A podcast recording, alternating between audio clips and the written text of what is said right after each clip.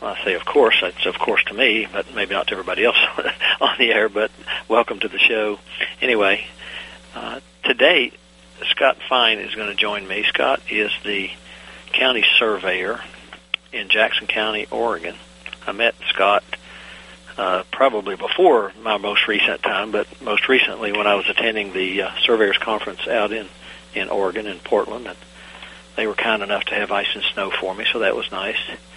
Um, but um, we were having a conversation about a number of things during the conference, and uh, talking about government affairs, and, and Scott was uh, active in that conversation. And uh, our our common friend Bob Needhammer uh, got us together, and and we started talking. And Scott was telling me about some of the work that he's doing out there with with uh, respect to. And I'll let Scott tell you about timing all this, but I'm thinking relatively new uh, marijuana growing law in the state of Oregon, and what implications that has for the surveying world. Which, when we talked about that, Scott, it intrigued me, and I knew it would our listeners as well. Uh, so, if you would just tell the folks a little bit about you and what you do and how you got into surveying and all those kind of good things. Oh, sure. Uh, well, I'm Scott Fein. I'm Jackson County surveyor uh, here in Southern Oregon. Uh, Medford specifically uh, is our main city. And uh, I've worked in the county surveyor's office since 2006 after uh, uh, working private for BLM uh, cadastral survey prior to that. Um, and anyway, our main focus here, what we do, uh, you know, survey-wise, is typical things: map and plat review, uh, property line adjustment review, uh, surveys on behalf of the county, and our largest thing is uh, public land corner uh, restoration and maintenance. And we're pretty fortunate to have that, where we actually keep up the records and then uh, you know monumentation in the field. And um, you know, Southern Oregon is uh, is growing and you know kind of ebbs and flows, and is definitely on the map now to some extent. And um, in 2015, uh, Measure 91 passed in Oregon, which was a legalization of cannabis, and that uh, definitely attracted a lot of attention, uh, especially in Southern Oregon. Um, you know, there's just a, a good climate uh, for such activity. So uh, that's uh, kind of how uh, some of this came to be. Um, you know, and basically uh, what that, you know, without getting into the legalities or politics of it, but uh, it, that was written as a that ballot measures that municipalities had ability to regulate what they referred to as time, place, and manner was the catchphrase. So we had a lot of public hearings here uh, in Jackson County, and one of the things that was discussed uh, was um, property line setbacks, and this kind of hit the front page of the paper uh, here locally in the Medford Mail Tribune. And so that's when I really took notice in it as a, you know, as a county surveyor, just as a surveyor period, and even just somebody who lives here, because uh, you know this is uh, probably the largest economic thing that's going to happen where I live for some time, and uh, it was the local rulemaking on it. So uh, I don't know if so, that kind uh, answers some of your questions. Curt? Yeah, when you were talking about, uh, you mentioned municipal control, so I take that to mean that each individual locality, whether it's a municipality or a county government or whatever, has uh, some ability to create its own rules. Yeah, correct. That's how the uh, that's how this was all laid out from the measure that the voters passed for, passed, and then you know there's been subsequent House bills, which you know uh, I'll I could explain a little bit. Uh, but basically, you know, it passed. It said, okay, you know, it's legalized with this these conditions, and um, there are actually, uh, I believe, half the counties in the state. Uh, all eastern Oregon counties, to my knowledge, except two, uh, don't allow it. Period, except for uh, medicinal purposes. And so the whole recreational issue doesn't even affect, um, you know, half of our state. So, for the ones who don't allow it at all, except for medicinal medicinal purposes, does that mean it you can't have uh, it can be grown in those areas? It can only be used in those areas, or can it be grown for that purpose only?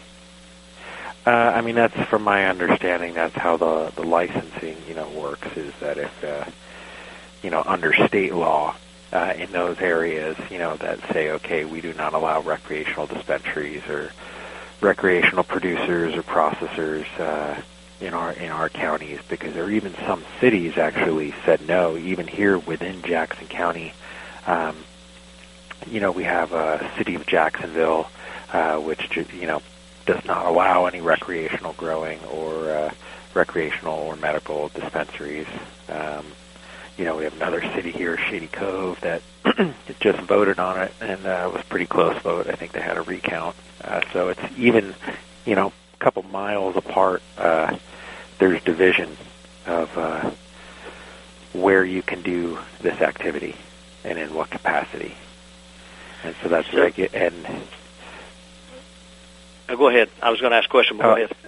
uh, it's it, it's complicated uh, for sure. it sounds very complicated. I, when when you were talking about the the term we'll use is municipal control, is that you may not know the answer to this, but I'm curious if that's common in other states where it's legal, or if it's more state controlled. Y- You know that I couldn't necessarily tell you. Um, you, you know, we're just a uh, we've got a lot of it. Uh, just Southern Oregon, period. Uh, you know, some of that just has to do with geography and climate and Sure. proximity to uh, you know certain parts of California that have always historically uh, been known for this. So when the when the local control takes effect, whatever it turns out to be, and it sounds from what you're saying, it varies from place to place to some degree. Is there a? Um, I assume the enforcement of that then also falls on the the locality rather than Uh, if if they make their own if they make their own rules, I mean it's Yeah. uh, you know licensed by our liquor control commission, just as you know uh, an alcoholic product, you know, with a process in place, and you know, I mean it's Oh, okay, I see. That's So the that's the agency that handles it is our liquor control Right. commission. well, I'll back up my question a little bit then. If I'm probably going to say this wrong, so correct me where I am. But so it sounds like the state passed um, a right to do to do this, but it said the localities can uh, create their own rules, or cities or whomever create their own rules in their area. So does that mean if a particular locality, say somewhere where it wasn't even likely that it was going to happen, they're not the counties aren't forced to do that, but would the practice still be allowed if a county decided not to make its own rules? Uh, no, basically, if a you know counties either there's a number of counties like I said, Curt, that basically just opted out. They said, you know, we will not have their border, their vote, and then their you know board of commissioners or you know county ca- or city councils, uh, you know, said we don't want this, and then they passed. And depending upon how their populace had voted within their district, depended it led to you know subsequent. Uh, uh, revotes. Um, it's, I mean, it was very, very complicated. Like Medford had to vote on it uh, one of these last rounds, but even though it, you know the county majority was for it, so Jackson County went ahead with their regulations, but the city of Medford held for some time. Uh, you know, so it was just it's all over the place. They need to jump over the hill to Klamath County, over the Cascades, and they just said no. Period you know, unless it's somebody who does it for medicinal purposes. Right. Okay. So so there, there still is that local control, and it's not that Oh, they could yeah, choose very- to make very- their own rules if they want. They can control whether it actually happens or not. Yes, that's correct. I Yeah, mean, There are conditions, you know, in terms of how that went, uh, and it is like I said, it's still not entirely settled in some places. Well, that creates an interesting uh, situation, I guess, uh, Well, oh, in, yeah. in some of those areas. Uh, definitely, you know, I mean, this has brought up all sorts of stuff. Whereas, you know, as a surveyor, I mean, I've always just tried to live in the location world and stay out of land use. Which, you know, to further complicate these matters, I mean, we have uh, statewide zoning uh, in Oregon, and somewhat of a statewide. We have a statewide land use process.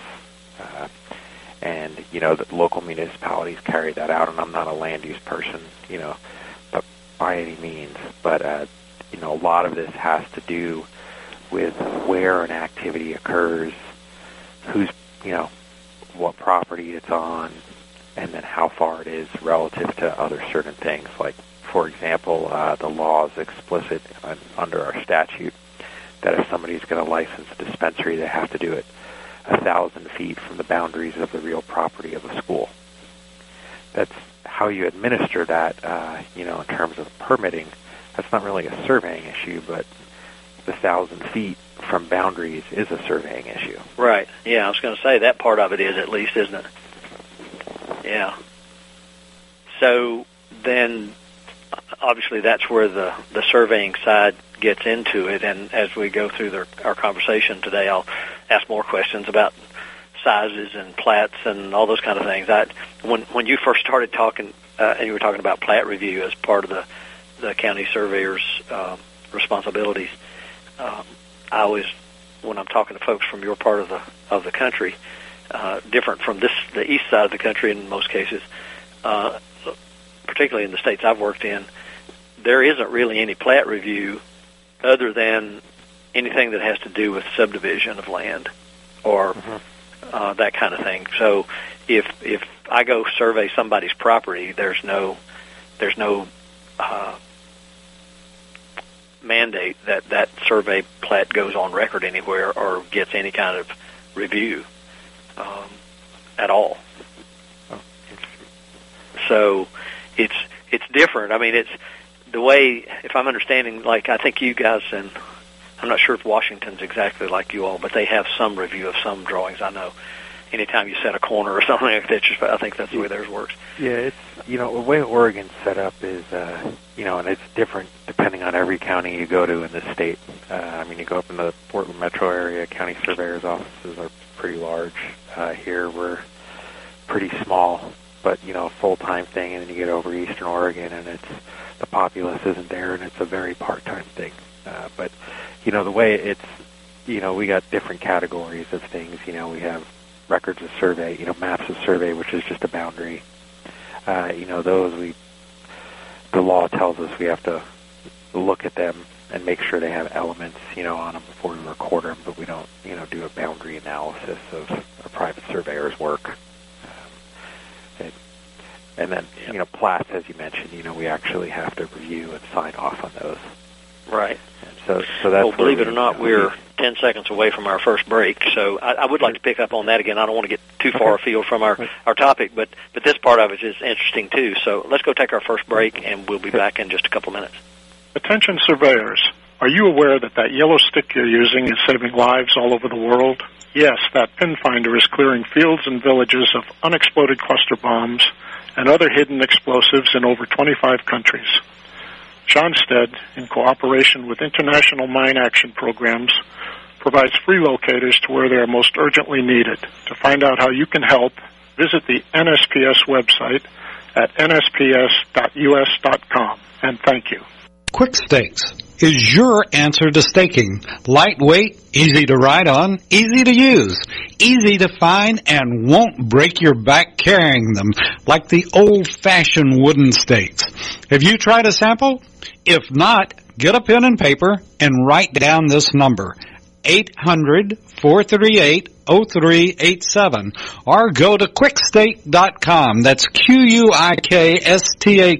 dot com and order your samples. Ask your surveying supply dealer for quick stakes today.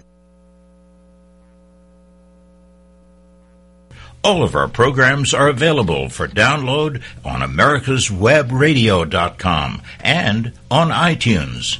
You can listen to your favorite programs on americaswebradio.com anytime you like.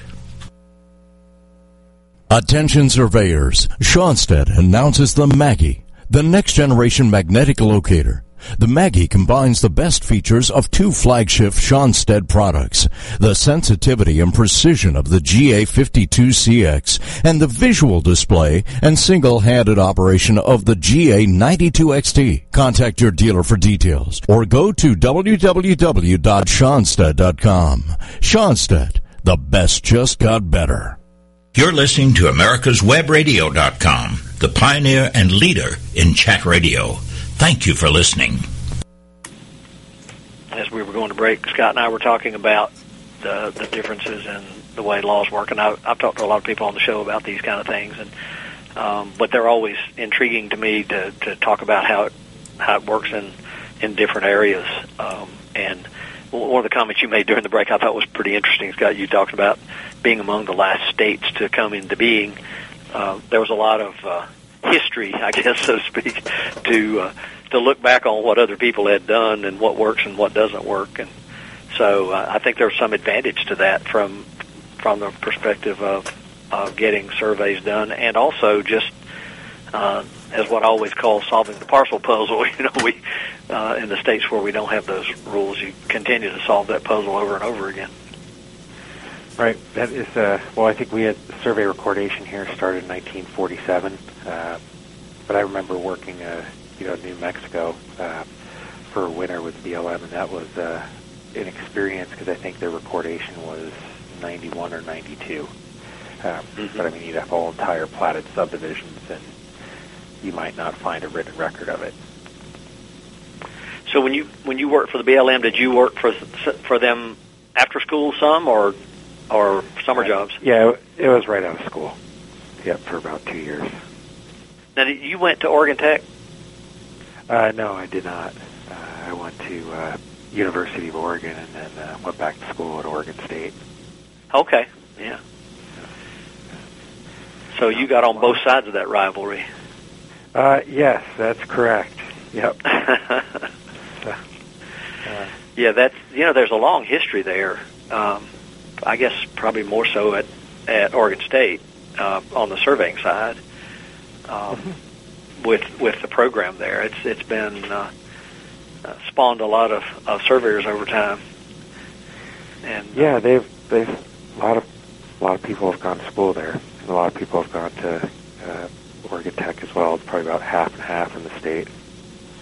Right.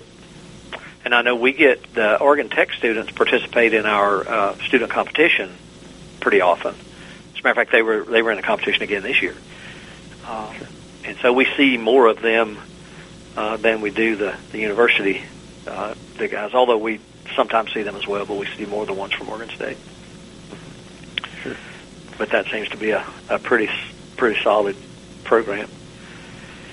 So with with the whole concept then of the the law coming in and then the decision made, I guess, by your county um, council or board of supervisors or whatever they're called in in your part of the world. Um, when when that kind of thing happens, and then you're in your position, that must be a kind of a, a wow kind of moment. I don't know if "wow" is the right word, but but that must be uh, uh, an interesting position to to be looking at to uh, to realize that this is something that you're going to be dealing with. Well, you know, it was like I said. I mean, I had no reason to really, you know, it's like, oh, okay, you know, we. My mind was like we legalized a plant that people had been growing here for a long time. I mean, it's, you know, done, done enough field work around here. I mean, it was, you know, I remember coming to Oregon and, you know, for college, and that was one of the first things I voted on. Uh, you know, or had an opportunity to vote on. I remember, I think it was '97 or '98, or there was a, a medical, uh, there was a ballot measure for that, and excuse me. Uh, but you know, I mean, just doing field work around here. I mean, it's just, it's just here. I mean, it wasn't like a a new thing. You know, I mean, maybe for people that sat inside all the time under fluorescent lights, uh, you know, they hadn't seen this before. But you know, to most surveyors, even uh, guys that have been practicing around here, you know, from late '60s, early '70s, I mean, it was just something you dealt with. You know, it was just so. Uh, you know that that part of it, uh, you know, was not overly shocking to me. I mean, definitely the magnitude uh, at which it's uh, taken on a shape of its own around here. Uh, pretty impressive in terms of just land development and the pace. Uh, you know, as I've lived around here for about 11 years, and uh, the pace that areas have just all of a sudden exploded uh, with people and economic growth, and you know, all related to this. Uh, but like I said, uh, Curt, where you know I took interest in it was you know this hit the front page of our paper. You know they started talking about our county commissioners started talking about regulation and specifically setbacks from property lines. Now they didn't adopt anything uh, by any means uh, relative to a specific setback. Uh, you know they adopted regulations by uh, zoning, uh, but I just had never seen anything like that as they just as a surveyor, you know, where we have these big public hearings, and all of a sudden, you know, people are coming out and talking about what distance a certain activity should be permitted from a property line, and that was a very contentious thing.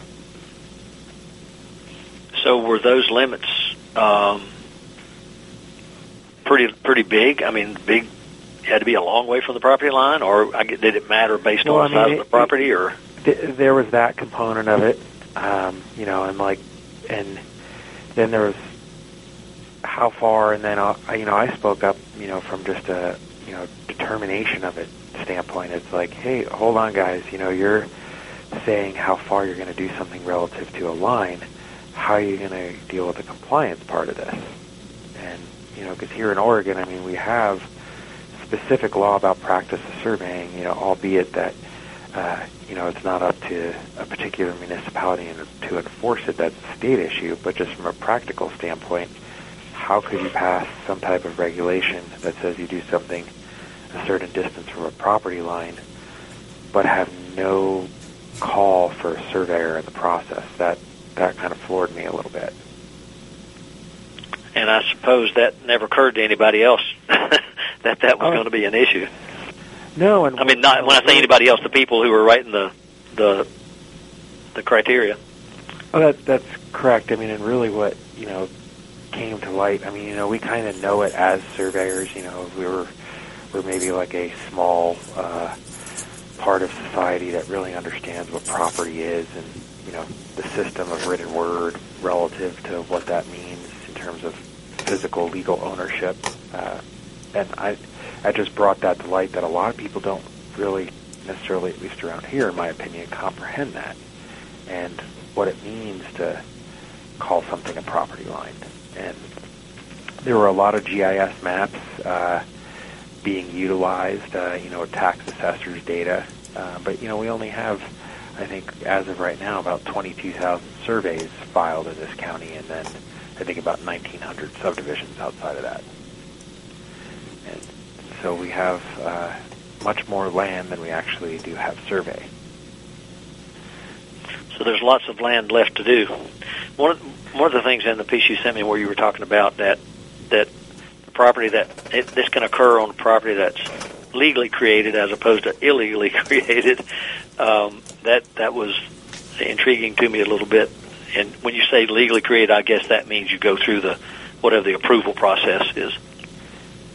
whatever rules uh, your locality has for zoning in terms of that's like I said that's a land use issue but the location part of it you know even relative to that when this law first came out they uh, the legislature uh, in one of their subs- subsequent measures to the uh, everybody voting on it in ballot measure 91 uh, they passed a regulation that said uh, you know for an area outside of a building, the Liquor Control Commission shall license an entire lot or parcel as defined in ORS 92. Well, that's our surveyor's platting statute.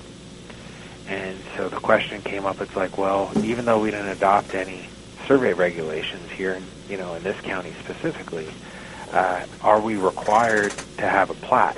Because platting in Oregon, you know, it creates a certain type of property. And you have, you know, a lot which is from a subdivision.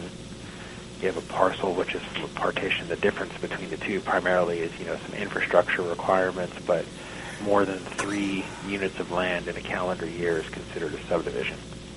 And then we have a third category, which is any other unit of land created in compliance with zoning regulation at the time, whatever that means.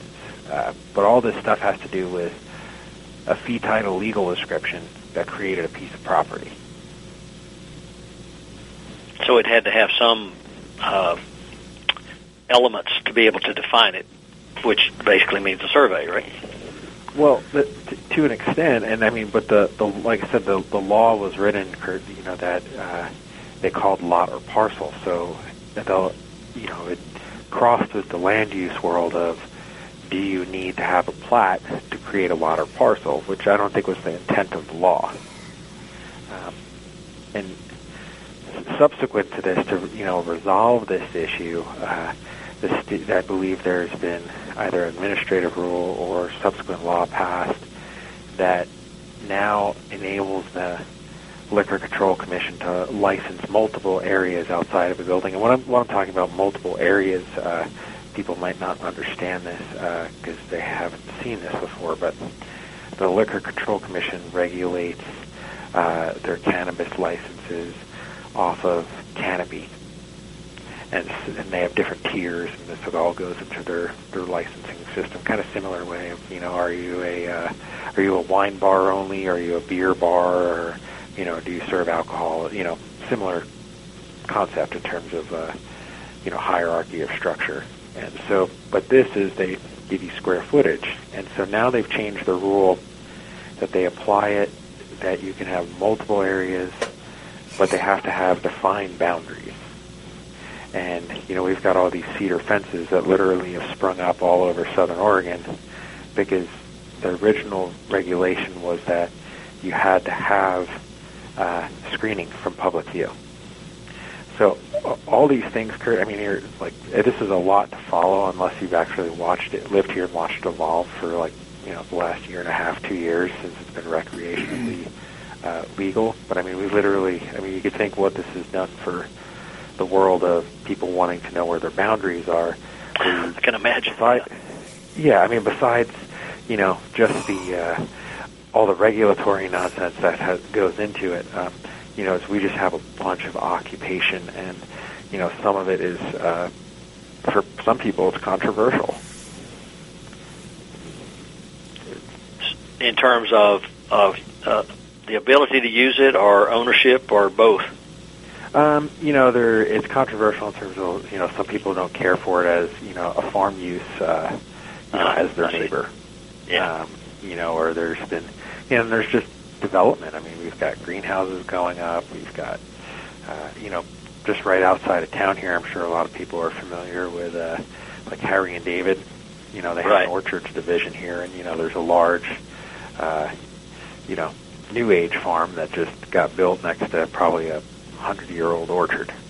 Oh, I see. Yeah. You know, it's, well, we're we're once again a few seconds away from break, so let's go back and we'll pick up where we left off uh, when we get back from our next set of messages. So we'll be back in just a couple of minutes.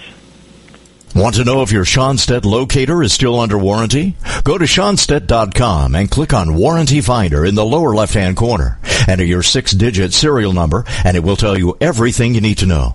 Out of warranty? Click on Repair Department. But here's a tip. Before sending it in, pick up a $25 discount by going to Specials and Sales under the Buy Now tab at www.schonstedt.com.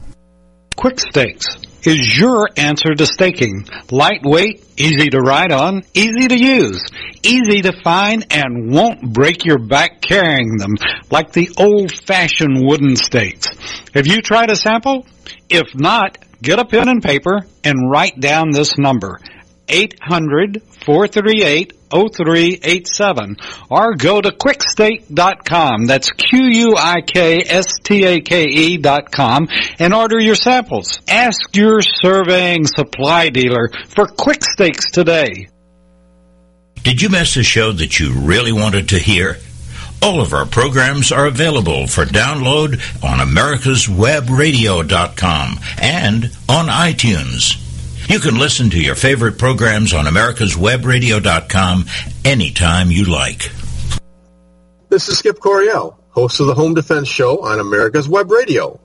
Join me every week as we explore all aspects of home and family defense as we strive to defend the ones we love in an ever-changing and volatile world. Attention surveyors, Schonstedt announces the Maggie, the next generation magnetic locator. The Maggie combines the best features of two flagship Schonstedt products, the sensitivity and precision of the GA52CX and the visual display and single-handed operation of the GA92XT. Contact your dealer for details or go to www.schonstedt.com. Schonstedt, the best just got better. You're listening to America'sWebRadio.com, the pioneer and leader in chat radio. Thank you for listening. When we went to break and during our break, Scott and I were talking about uh, a lot of different things that that I'm going to ask him to talk about uh, with with the audience as well. That uh, again, just don't come first to mind when when you start talking about this. One of the questions I had earlier when you made a comment about occupancy requirements and that kind of thing, um, and I think I heard you say that oftentimes the people who are actually growing the products aren't the landowners. Maybe they're leasing the land. Did, did I understand that correctly? Um, yeah, there's there's a lot of that, um, and there's just also a lot of new landowners as well. Yeah, and and I can just uh, imagine, or maybe it's beyond my imagination. I don't know, but with the with the uh, frequency of of these kind of things going on, and I, I'm assuming that means people are coming in who weren't there before. But even if they were there before, um, and with this this has opened up now, let's do this. I'm going to assume that for the most part they are initially at least not familiar with what the rules are or any of that stuff. Well, definitely the the rules seem to be uh, on the fly to some extent. Yeah, just because it's new. Um, you know, but uh, like I said, locally, you know, nothing got adopted here. But I mean, we literally had you know land use meetings uh, with 300 people in them, where one of the biggest topics was where are we doing an activity relative to property lines. And like I said, I've lived around here for 11 years and never seen uh, citizens in our county this interested in property lines. But like I said, that that that passed, you know, and we don't have that regulation, but it did bring up, it brought a lot of awareness to to what property boundaries are. And I, I think you told me that there's there's a site plan requirement, but no survey required to go with it. Did I understand that correctly? That, yeah, that's that's correct. You know, I mean, it's kind of that's up. You know, we're uh, someone told me uh, uh, that uh, we're a, a letterbuck county uh, to some extent, and you know, a lot of uh, decisions are left up to the landowner, and the decision if the landowner wants to develop their property for a house, uh, you know, or or do some logging or or farming or mineral extraction, you know, and they have to do it on their property or relative to a property line uh, for the permitting process. The decision to provide survey is on them. It's not a requirement of Jackson County. I see.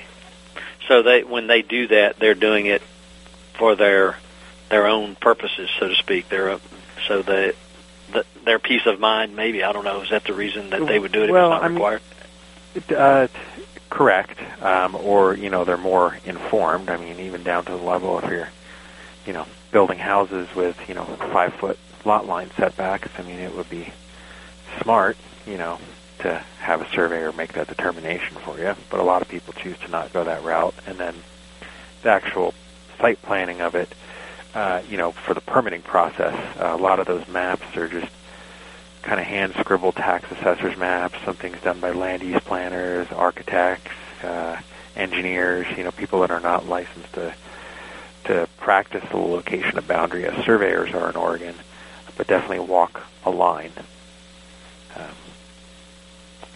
so yeah, I was. Uh, when you said that, it reminded me. I was looking uh, this morning at a, a thing for one of the folks here in the office uh, on a, a townhouse lot that had a on an end unit. There was a there was a it was a 25 foot lot with a four and a half foot building restriction line, um, and then it also had a six foot drainage easement inside the property from the property line, which would mean technically you could build your unit in the drainage. I mean, it was it was sort of a, a a weird situation, and probably just written because that's the way the rules are are typically written without consideration of what you're talking about. But I, I just pointed that out to to make the point that it it can be really confusing, and I can see how people would would have, particularly people who aren't even surveyors or or designers, would have a problem dealing with it. Well, yeah, and you know this whole you know to get back on this whole you know cannabis you know business. Uh, you know there was a point where the Liquor Control Commission they and they still have it today. They call it the Oregon Marijuana Boundary Sketch Form, where you have to show you know your your your licensure site relative to the boundaries of the real property, any access easements, structures, you know things that you know, I can understand people, you know, needing to do some mapping, uh, you know, for just general planning uh, or kind of resource management or permitting. But when you're asking people to document something relative to the boundaries of real property with a very precise location, with precise square footages that have cameras, you know, to monitor your activity, and then, are, you know, we've got RFID tags that the state makes, you know, these farmers put on their plants so they know where it goes. All this stuff to to track relative to a geographic location of where an activity is permitted, but nobody wants to involve any surveying in this. And it's just creating, in my opinion, uh, a lot of complications around here. Um, and but it's really it's up to individual property owners uh, to make that choice. So, from the perspective of of your office, um, does that put you guys in some kind of uh, I don't know if conflict's not the right word, I don't guess, but you have you have these um, uh, rules that are written, but yet there's there's no it's, it seems as though there's no um, requirement that that they come through an office like yours, does that create problems for you guys as you're trying to um, keep the record straight for the county? Um, you know, not really uh, per se. I mean, definitely. Uh, I mean, to, to an extent, from the standpoint of public land corner preservation relative to the the PLSS, because uh-huh. um, that's something we're pretty active in. We just don't know where the development occurs. Uh, so, in terms of you know, kind of safeguarding those monuments. Um, you know, that has definitely become more of a challenge. Access, uh, getting to corners, uh, has become quite a challenge. And then, uh, you know, we've just had a lot of requests by private sector surveyors and landowners that are aware to go out into rural areas where there really hasn't been a lot of surveying before, but now there's an economic driver uh, that people want to develop the property. Right. Yeah. So, from the perspective of your your mission, so to speak, on the on the the, the framework corners, if I understood you correctly, just being able to get to where they are is a problem because people don't want you on the property now. Is that because? Oh yeah, I mean, you, yeah, I mean, I definitely, uh, I'll, know, keep a lot of it under my hat, Curt. But uh, just working out in the field, I mean, see a lot of stuff. That's all. yeah, I can imagine. And you know, but I mean, most people, you know, are they're very respectful. Uh, they when they come to, you know, in that industry, uh, you know, the people that are try that I've met that are trying to be legitimate business people, and there are, believe me, there are a lot of legitimate pe- business people. This is not just, you know, a Southern Oregon thing. I mean, we've got people from here from all over the world uh, that are engaging in this because uh, we're the prime place. Um, for for whatever reason. Um, but uh, most people, once they actually understand what we're doing as a county surveyor's office, uh, they're really appreciative, and you know they are intrigued and you know have questions uh, about how to get surveys done and where to get records and it kind of just amazes me. It's like you guys just built this thirty thousand dollar greenhouse over here with three phase power in it, and you didn't even think to, you know, call a surveyor or locate some boundaries? yeah, uh, but but it's just I think that's just uh, really points out indicative really of of the when I say lack of understanding, I don't mean understanding the processes of surveying, just the lack of understanding that surveying even exists in some people's minds. It's uh, it's interesting, very interesting. That's for sure. Yeah. You were talking about going out finding things. I grew up in in moonshine country in southwestern Virginia, so I understand that totally. The the last thing you want to do is be walking up through the woods and run up on somebody's still. that's not a good thing. That that's not exact analogy, but but I understand oh, the sure. issue.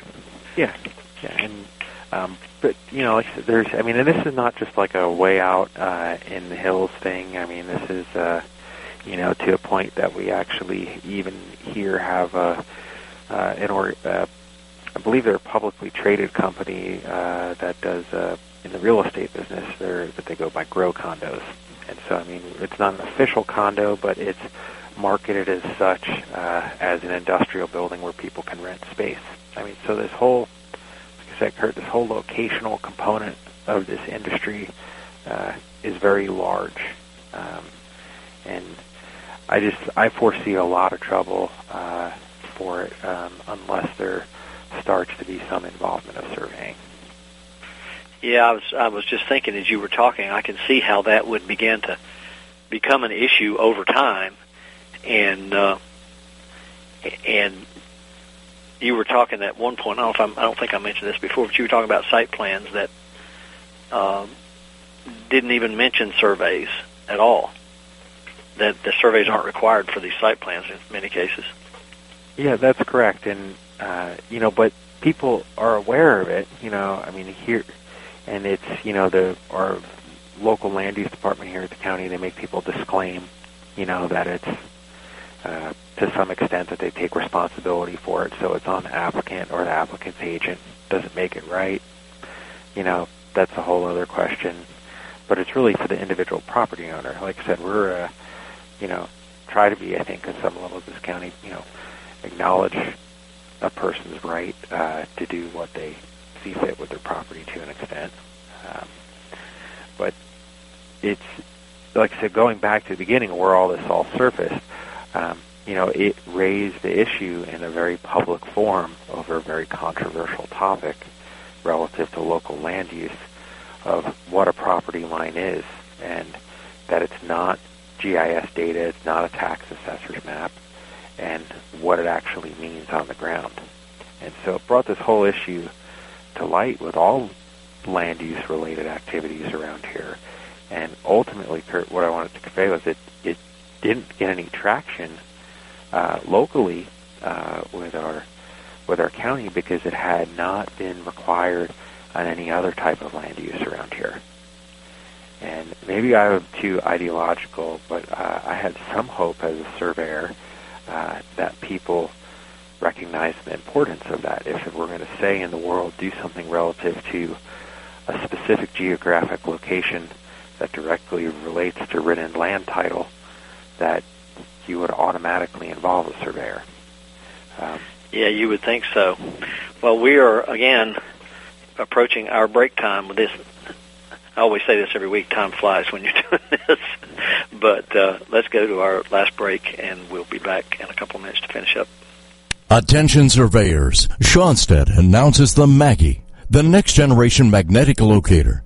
The Maggie combines the best features of two flagship Schonstedt products, the sensitivity and precision of the GA52CX and the visual display and single-handed operation of the GA92XT. Contact your dealer for details or go to www.schonstedt.com.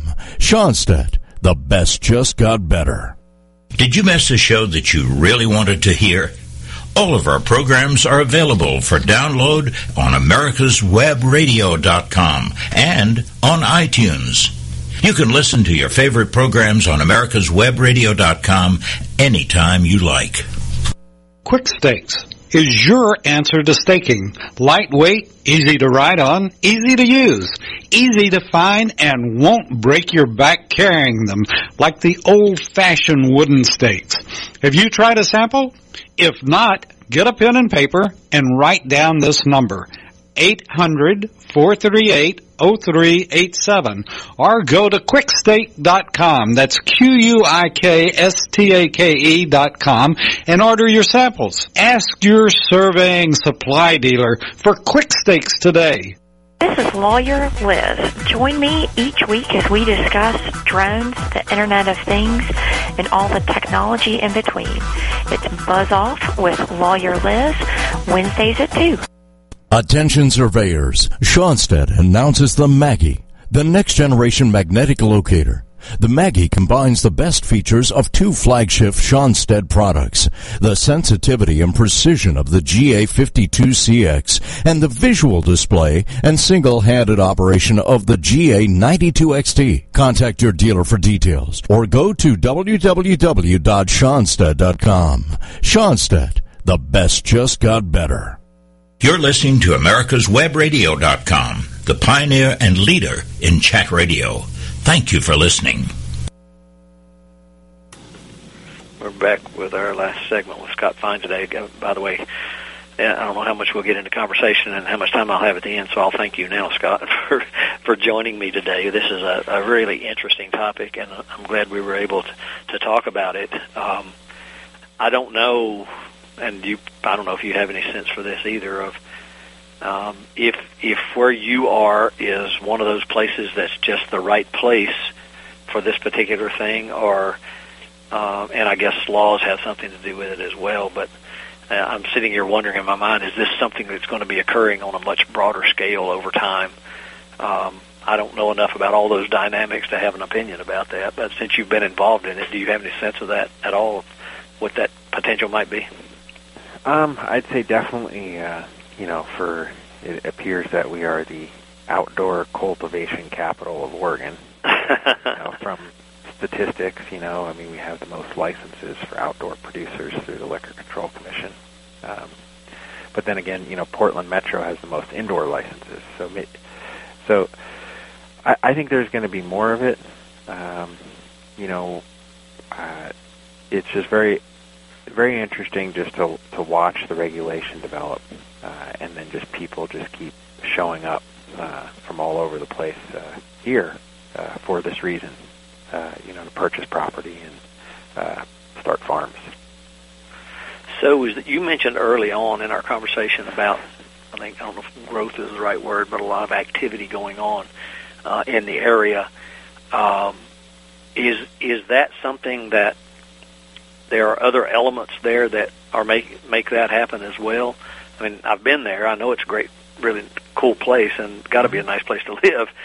Um, but I guess before this happened, you didn't have as much influx uh, influx of of any kind of this growing, or you know, are you are you uh, is your your uh, soil and your land uh, layout and all that uh, conducive to other types of of uh, crop growing as well, or is this thing just because of this? Uh, no, grapes are huge here as well. Uh, and we've got you know pretty good irrigation districts and infrastructure. Uh, and as long as we've got snowpack, you know most people typically get the water that they're hoping for. Um, so, and then it's just a people just come here. Uh, it's just we're it's definitely a retirement hub. You know, we're kind of getting on the map next to uh, to Bend a little bit in terms of places to go. And so it's it's a culmination of things, but definitely. Uh, you know, but by all means, the uh, I, like I said, just from living here for ten plus years, I think the cannabis thing really put uh, Southern Oregon on the map.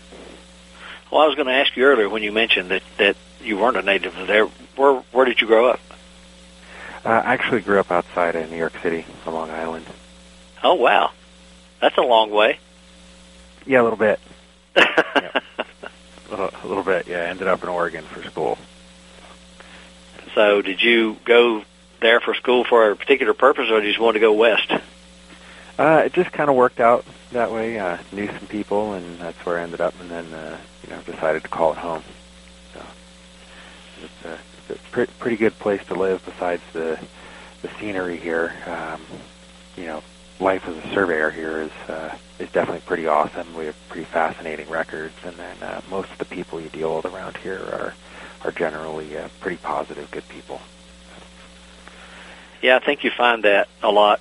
Um, I, I don't want to be prejudiced anyway, having grown up in a, in a rural area, but but you do have a different atmosphere.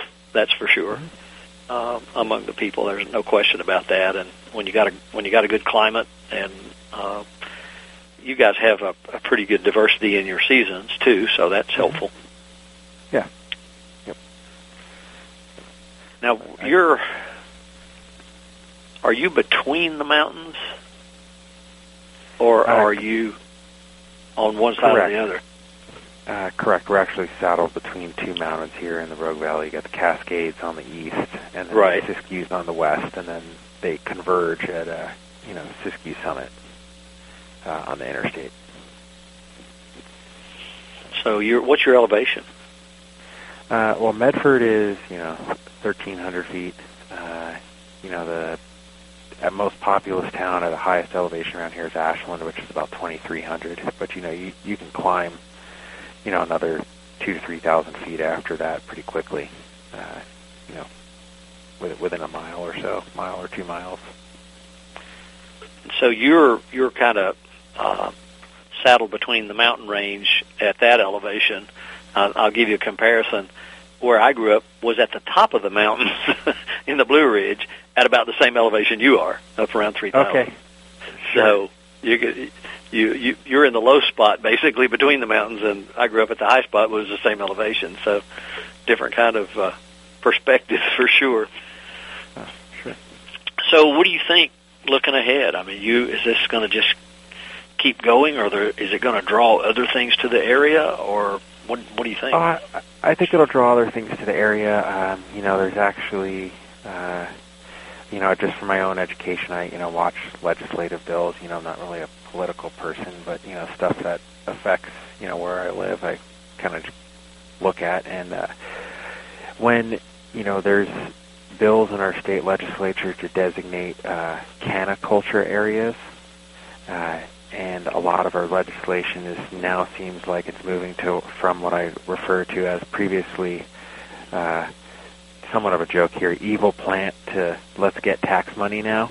Uh, I think it's gonna. I think there's just you know the the momentum's there, um, and then eventually if uh, you know something changes at a federal level, um, you know a local former legislature legislator here in Ashland said to me, uh, when that happens, we'll be the nation's export hub. And I'm going, so you guys had a plan for this? You know, that we're gonna, you know, and, but uh, you know, th- it's very, very fascinating to watch. Um, you know, the business side of it, and uh, unfortunately, I do think there's a lot of stigma to it. I'm not an advocate for it one way or another, um, but there are people that are really trying to be legitimate business folks. Uh, you know, within the confines of state law. right. So Uh, those are the people that get surveys done, Curt. So. right. So we we like those people, right? yeah, absolutely. yeah, I can I can just imagine that within your office because of the the laws or lack thereof. Um, they, it has to cause some level of, of consternation, I guess, about keeping up with what's actually going on. Uh, yeah, we do the best that we can, and uh, you know, private surveyors are our, our best friend, and so are landowners in that regard. Just people letting us know what's going on. Now, when when this all began to take place, was was there uh, a need to change usage laws as well, or did they already exist Oh, of actually using the product? Oh, oh, using the product? Well, no, that's all come to be. I mean, that all is like, like I said, this is all pretty well in flux. Uh-huh. And uh, you know, if you you could go on uh, our Liquor Control Commission, you know, website, and it's almost like they have a uh, you know real time update of new administrative rules. And so it's it's definitely dynamic for sure. So, from the perspective of your office, um, I guess it sounds as though there's probably less structure to what people need to do to make keeping your records uh, up to date than maybe you would prefer. Uh, If it's it's like I said, it's basically it's the stuff that you know affects the real world. It's, you know, we go out to you know old land grant claims, and you know there's uh, barbed wire chain link fence like a foot and a half away from the corner that almost took out you know a monument that controlled for 300 plus acres. Right. Uh, that that part of it is uh, has become more challenging than ever before. So, I, I, did, no, go ahead. uh, did that pretty much uh, answer what you were? Yeah. You were asking? Yeah, Yeah. yeah. I just and in thinking of that, it sounds like the responsibility that comes through your office has to do with with I don't know maintenance is not the right word, but but keeping track of of those uh, those basic control what I'll call controlling corners. Uh, that's correct. We're actually county surveyors in Oregon are directed uh, by state law to restore and maintain public land survey corners, and we have a whole list of what types of corners those are. Uh, we're of the more active counties for a small county in it. So again, that's a that's an issue for the the county, each county to determine which way they're going to go with that. That's correct. Yeah, you know, you get the metro counties have a lot more funding. The eastern Oregon counties, uh, you know, it's very very part time.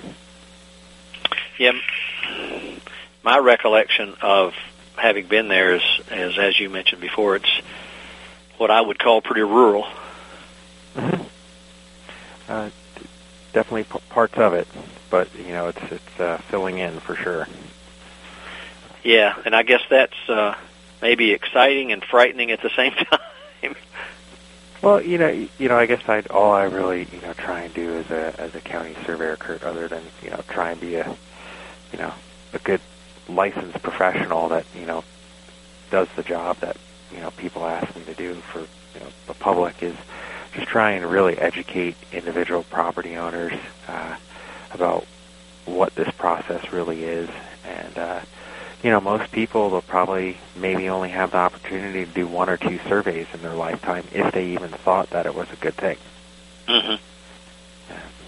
And uh, you know, I'd say probably a number of the people that have come through this office, you know, end up getting surveys done because they become educated about the process.